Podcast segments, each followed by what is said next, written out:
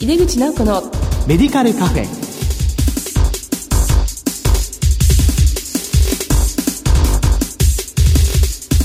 こんばんは。帝京平成大学薬学部の井出口直子です。井出口直子のメディカルカフェ。この番組は医療を取り巻く人々が集い語らい情報発信をする場です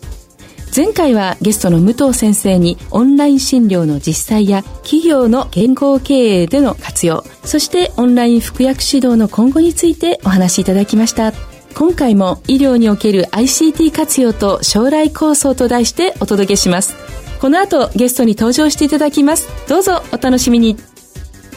井出口直子のメディカルカフェ。この番組は武田手羽の提供でお送りします。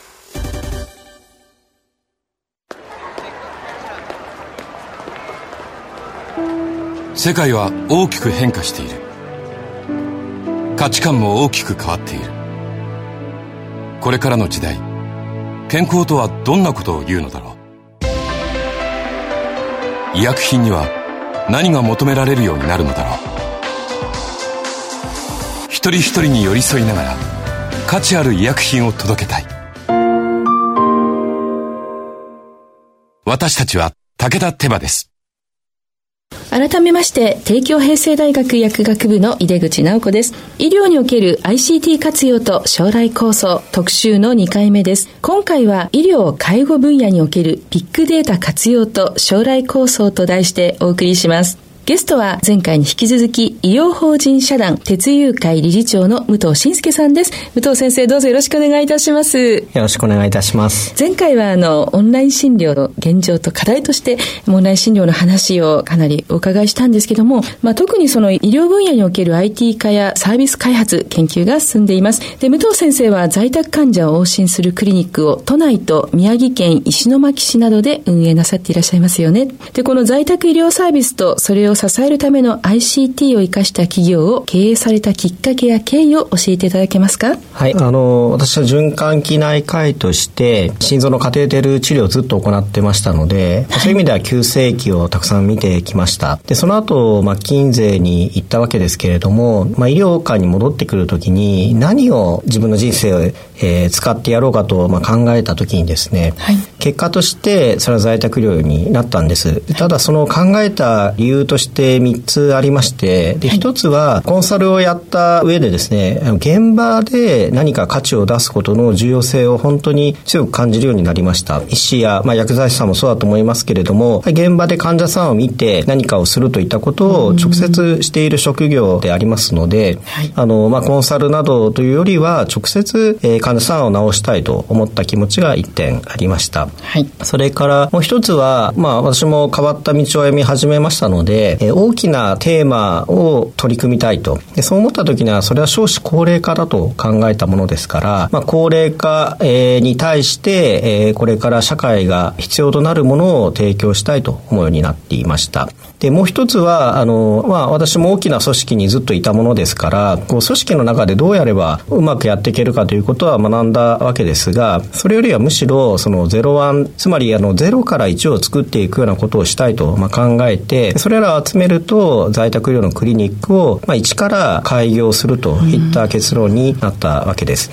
でただ、まあ、在宅医療をやっていますと、当然我々が訪問して患者さんを見ると、非常に患者さんは喜んでいただいて、え我々は今、あの50人ぐらいの医師とともに1400人ぐらいの患者さんを見るクリニックになっているわけですが、はい、まあ、ただ我々が行かなければいけない、うん、もしくは訪問看護師さんに行っていただかないといけないというのはなかなかこう広げていくことが難しいわけですし医療従事者にも負担がかかるモデルだなと。したがって一つはその、まあ、行かなくても一定のことができるオンライン診療といったものの重要性というのは感じてまいりましたし、と同時に ICT を用いて地域包括ケアの中で情報共有することの重要性とこれも身に染みて感じてきたものですから、はい、まあ、それであるならば自分たちでシステムを作って多くの方に使っていただきたいと思ってこちらの方もサービスを始めております。もう先生の今までのこうこう経験の中でいろいろ考えられたことを形にしていって今があるっていうそういうイメージなんですけど、はい、話戻って先生どうしてコンサルティングがやろうかなと思ったんですか？私もその医師を10年ぐらいやった後にですね、はい、やっぱりもう少しその社会の課題を解決するということをやりたいなと、まあ、非常に傲慢にも思ったんですけれども、はい、やり方といいますかどうやったらそのスキルを身につけていいかが分からなくてでそこでいろんな方に相談をしたらやっぱりそのビジネススクールに行った方がいいという方がいらしたんです。でビジネススクールに行って MBA を取ったいろんな方に話を今度聞きに行きましたら、いやもうその学ぶんではなくて実践でやってみたらどうだという方が中にいらしてですね、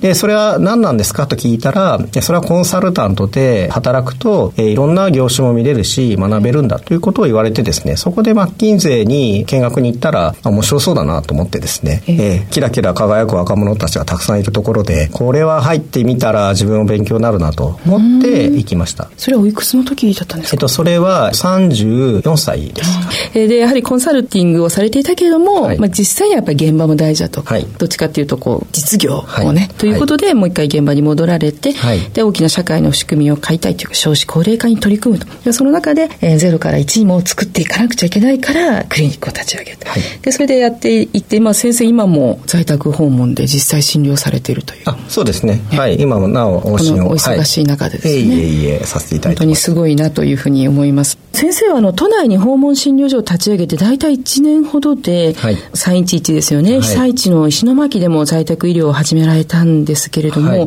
まあ、これはどのような思いからとあとその当初どのようなご苦労があったんでしょうか？はい。あのまあ、311が起きて、まあ、多くの医療関係者はさまざまにご支援されたと思いますけれども、私自身はまずあの都内の自分のクリニックの患者さんたちが計画停電になる危険性もあってですね呼吸器をつけている方もいらしたので、まあ、まずはその方たちのちゃんとした体制を敷くところをやっていたんですが、はい、ようやくあの5月の連休に、えー、石巻に行って見ることができました、はい、で私自身はやはり社会のために自分の人生を使いたいと思っていたわけなんですがあの景色をこう光景を見るとこれをまあ何もしないで、えー、置いといたらその社会に役に立つ行動したいなんてことは後から恥ずかしくて言えないなっていうふうに、まあ、見た時に思ったんです。そしてあそこにいる被災された方たちが今後必要なものは急性期の医療ではなくて慢性期のまあ医療で、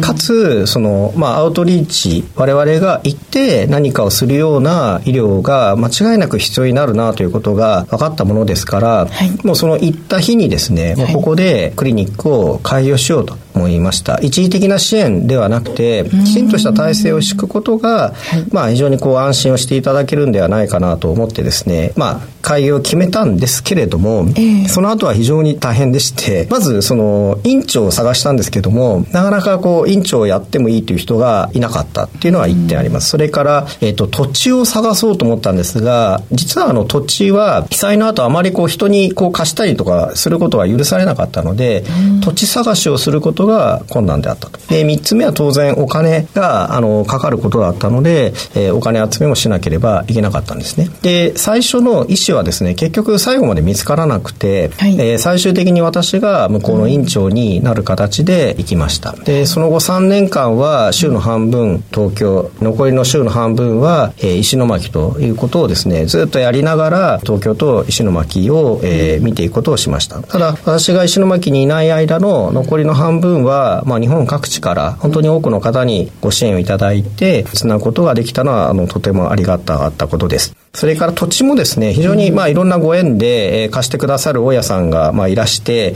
お金に関してもある財団がまとまった額をですね、出していただいて、まあ結局は多くの人たちに助けられて、クリニックを始めることができました。ですね、まあ、現在もあのちょっと場所を変えてねそのクリニックも続けてられているということで、はい、まあ、当初のクリニックはあの石巻薬剤師会さんのね、はい、プリハブのところの隣ということで、はい、じゃその日に決められたんですねやられるということを、まあ、このように、まあ、先生こう決めたらすぐ動くというような、そういう方でいらっしゃると思うんですけどもそのご経験を通じてどのようなこの地域医療の社会的課題、まあ、たくさん実感されたと思うんですけども、まあ、とりわけ思われたことって何かありますかか？はい。まあ、あの、よく言えばすぐ行動に移す、まあ、悪く言えば、まあ、無鉄砲って感じなんですけれども、あの、地域医療の課題というのは、やっぱりこれからどんどんと、その特に医師が高齢化をしていく。で、これは患者さんも高齢化しますし、うん、えー、そして看護職、それから薬剤師さんも含めて、地域ではとにかくみんなが高齢化をしていくので、はい、アクセスの問題、それから実際に提供する側も、うん、なかなかその24時間いろんな意味で提供し続けるということがかななり難しくなってくるということがあります。えー、その、まあもちろん前の段階として、えー、医療と介護の、まあいろんな意味でのこう、えー、バリアがあるとかということはありますが、もっと大きく考えるとやはりその人手が足りなくなるということが大きな課題だと思ってますから、まあ、そういう意味ではますますその ICT を用いて、え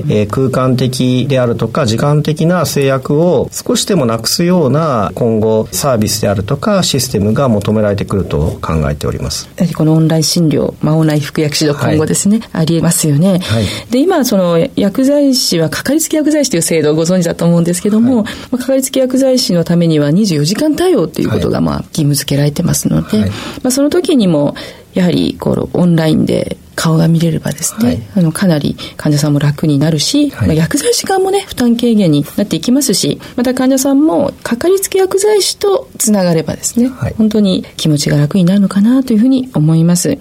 えまあ、現在ですね、あの、具体的にはどのようにこの在宅医療において ICT を活用する医療サービスを提供されていらっしゃるのか教えていただけますか？はい。我々が、あの、福岡市で医師会とともに開発してきましたヤードックというシステムを使って、えー、提供しておりますけれども、これは、あの、患者さんの日頃の症状ですとか、あの、血圧などが、まあ、データとなって医師に、まあ、送られてくると。で同時に、うん、あのビデオチャットのような形で医師と患者さんが話せるといった仕組みでありますけれども、まあ、在宅医療の場合は我々の経験上、えー、夜中にかかってくる患者さんからの電話の半分ぐらいはあまり実は医療的なことではなくて、うん、不安であるとかちょっとした質問であることがあの多いわけです。在宅医療の現場では、えー、この我々のシステムを使って何かがあったら患者さんがアプリで電話のようにかけてくると。ただそこは動画で話ができますので、医師が、えー、例えば説明をするですとか、そういったことに使われたりもしてますし、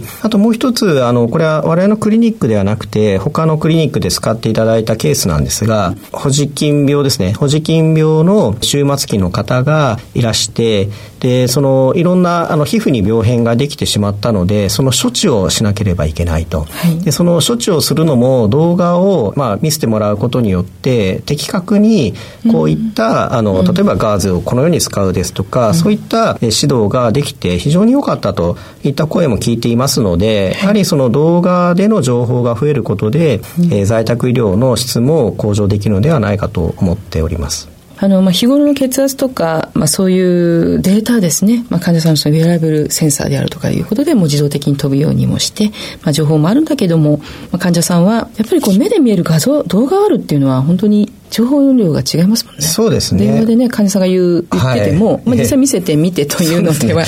特にね。はい。まああの患者さんやご家族が言ってることがなかなかあの全部正しいわけではありませんので、まあ、我々が見て判断することも重要だと思います。ありがとうございます。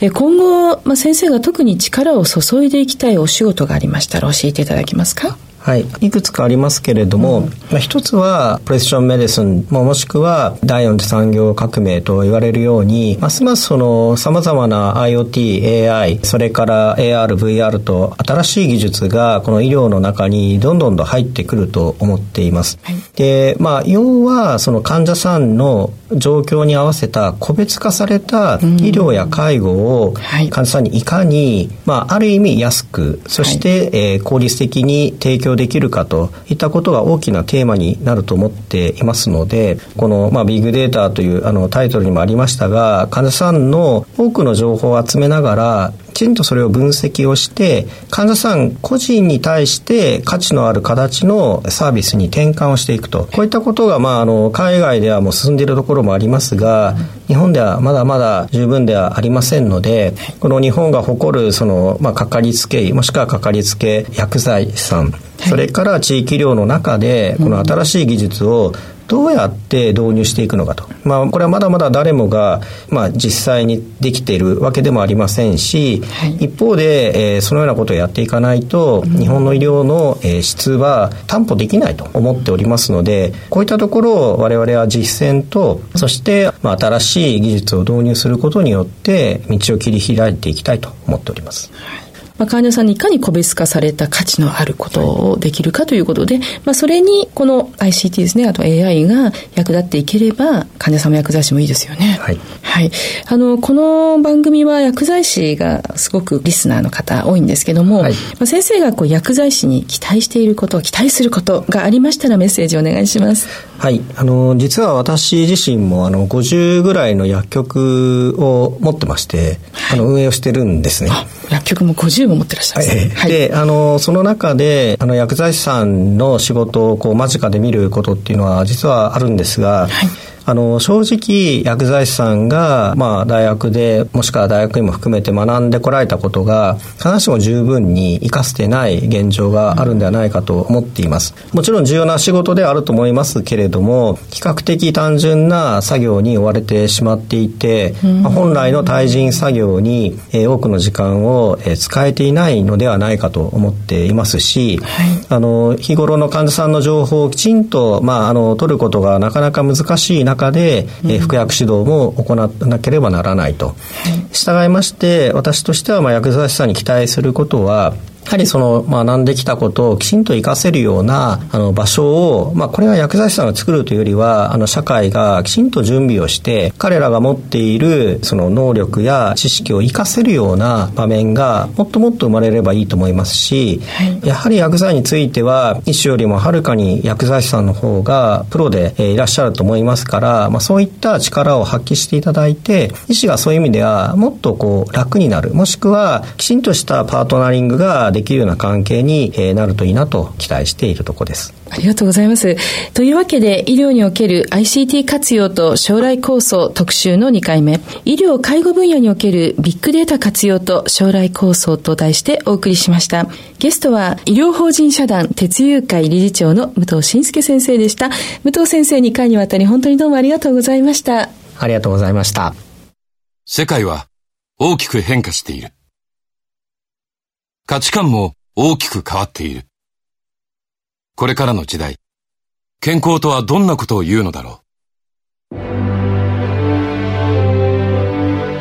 幅広いラインナップで信頼性の高い医薬品をお届けします。一人一人に向き合いながら、どんな時でも健康を咲かせる力を。私たちは武田手羽です。